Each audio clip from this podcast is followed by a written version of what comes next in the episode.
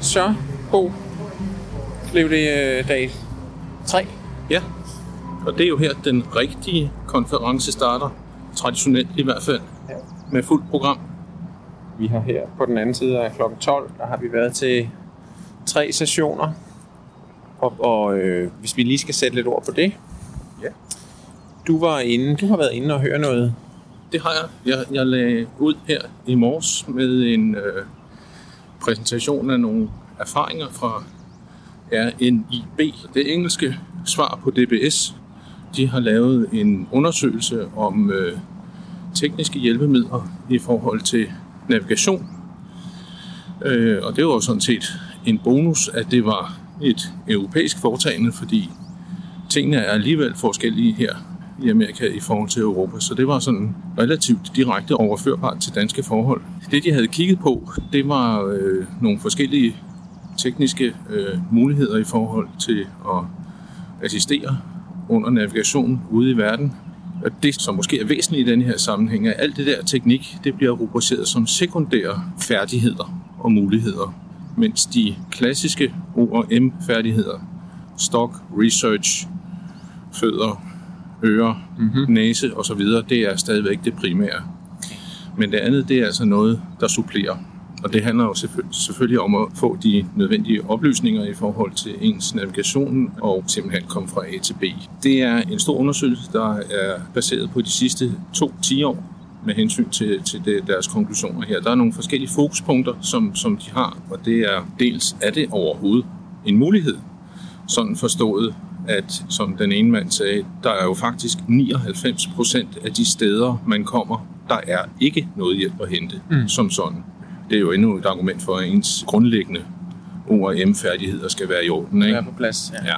De havde kigget på den service, der hedder IRA, som øh, er amerikansk oprindeligt, som handler om, at man øh, ringer til en, og så får man et menneske i røret, og så kigger det her menneske på det billede, som man optager med sit kamera, og så kan man blive instrueret på den baggrund. Det er der en masse fordele ved, som ja. sådan, i og med, at man kan tale med vedkommende. Ja. Så de kiggede på øh, Navilens-systemet, som, som jeg har et blødt punkt for. Det skal jeg gerne indrømme.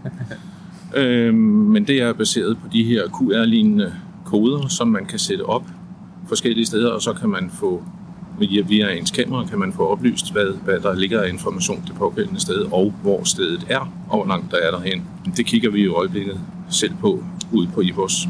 Så havde de også kigget på et øh, portugisisk system, som var baseret på beacons, øh, som hedder My Eyes. Men og med beacons er det altså Bluetooth? Beacons, ja, det er, er Bluetooth, og det er jo de her små radiosender, man kan sætte op på ja. strategiske steder, og så kan man få noget oplysninger om det sted. Ja. Det har jo nogle svagheder, som i og med, hvor er det lige den er, den, den der beacon, og hvordan orienterer man sig i forhold til den. Ja. Og der har de simpelthen draget en masse konklusioner, hvor de har kigget på nogle forskellige ting med dels er det tilgængeligt det pågældende sted, hvordan er brugbarheden af systemet i forhold til det og den slags. Men det er altså en kæmpe, kæmpe, kæmpe stor undersøgelse, som jeg forventer at få noget mere feedback på i form af en rapport. Det fik de ikke præsenteret i løbet af sessionen der, og det kan jeg umuligt heller gøre i de her par minutter. Nej, en stor ting. Så, ja. ja.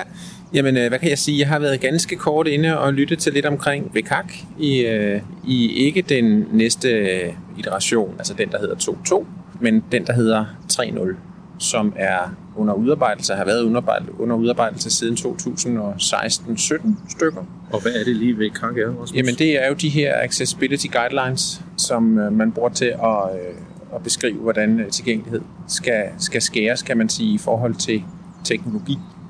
Øh, og når jeg siger teknologi, så er det fordi, hidtil så har vi brugt det meget, når det handler om web og apps og den slags, men VKG 3.0, øh, den udvider faktisk sit scope her så den også forsøger at tage ting som for eksempel VR helt med ind. Faktisk også øh, noget omkring taktile hjælpemidler. Så man er, man er sådan dybt nede i materien her og, og forsøger at beskrive, hvordan skal tilgængelighed, hvordan skal produkter gøres tilgængelige, så mennesker kan bruge dem, uanset hvem det er, kan man sige. Mm-hmm. Og ud, ud over de her nye ting, man tager med, er der så på en eller anden måde, har der, er der sket en udvikling i, hvordan man, man beskriver tingene? Ja, det er der. Der, der er sket uh, rigtig meget, hvor man indtil nu har brugt sådan et klassifikationssystem. Man bruger A'er, A, man bruger dobbelt A og triple A for ligesom at beskrive, hvor iterationen, kan man sige. Så går man over nu og begynder at, at klassificere på nogle nye måder. Og det, det kommer man lidt hurtigt henover. Mm-hmm. Men, øh, men jeg vil også sige, at der går noget tid, inden vi, vi stifter bekendtskab med det, fordi det er et stykke arbejde, der skal igennem mange, mange led, før det til sidst bliver ratificeret. Har man en eller anden tidslinje for det? Øh, man satser på, at man i 24 kan sætte et punktum øh, for den standard. Og indtil nu kan man sige, så benytter vi jo den standard til daglig, øh, i hvert fald den ene standard. Der findes flere, der findes også en europæisk udgave, men, øh, men BKAK 2,1, som er den, man, øh, man ligesom lige nu forholder sig til. Mm-hmm. Og så kommer der øh, snart øh, den her 2,2, som udvider med, med ni nye punkter, der ligesom bliver et krav, man skal forholde sig til. Mm-hmm. Det øh, handler både om mennesker med, med synsproblematikker, men det handler også om sådan noget med motorik for eksempel. Så tilgængelighed i bred forstand. Tilgængelighed i bred forstand. Og så var vi, øh, vi skal også øh, snart kort af her, Bo, men ja. så har vi lige været kort inde og lyttet til et oplæg fra øh, Freedom Scientific. Det er rigtigt, og det var jo hele vejen rundt med deres portefølje. Det var både JAWS, det var ZoomText, og så kombinationen Fusion af de to der. Fusion, som vi jo ikke kender så meget til i Danmark. Ja, fordi øh, det, der foretrækker man simpelthen at køre JAWS for sig og ZoomText for sig, eller rettere sagt en kombination af dem, hvis det er det, man har brug for. Og det anbefalede de sådan set også, at man gjorde. Ja. Øhm, ja. Men altså, øh, der kommer lidt nyheder, og, øh, og det de, øh, de slår lidt på, det er, at de her nyheder fremadrettet bliver rullet ud øh, løbende, og ikke som hidtil i sådan nogle store opdateringer.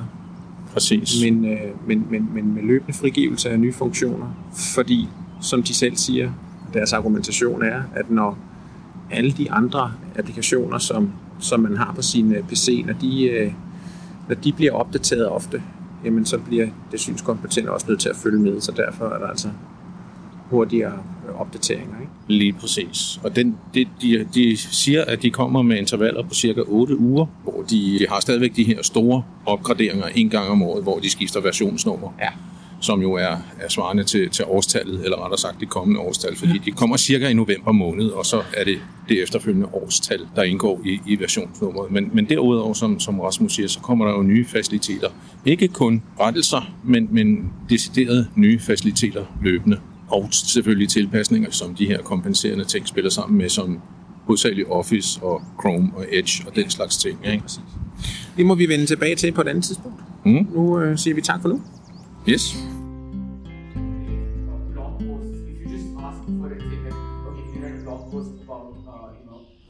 Yes. Vi er kommet til onsdag eftermiddag. Det er og, øh, nu sidder vi her. Det gør vi. Øh, jeg tænker, vi, vi har måske lige vi gik lidt hurtigt ind over de der nyheder i, øh, i Jaws. Jamen, skal vi lige tage dem? Ja, det synes jeg, vi skulle.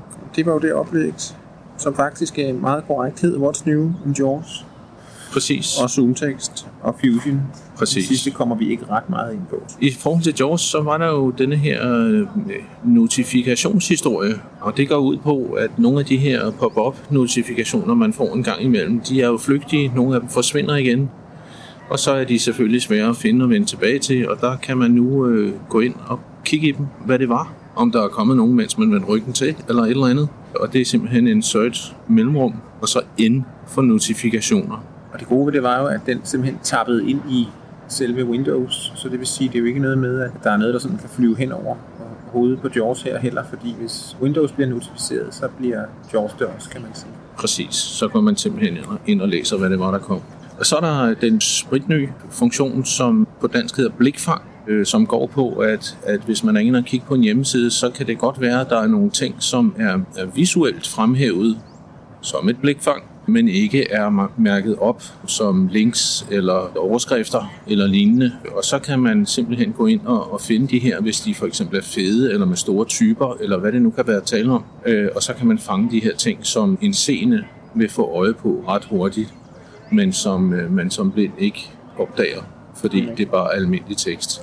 Det er ret smart. Den har fået en, øh, en tastatur, Quick-tast, som hedder Y, når man går fremad på hjemmesiden, og selvfølgelig skift Y, når man går baglæns. Og hvis man gerne vil have lidt struktur på det, så kan man også lave en liste med insert control Y, ligesom de andre kviktaster.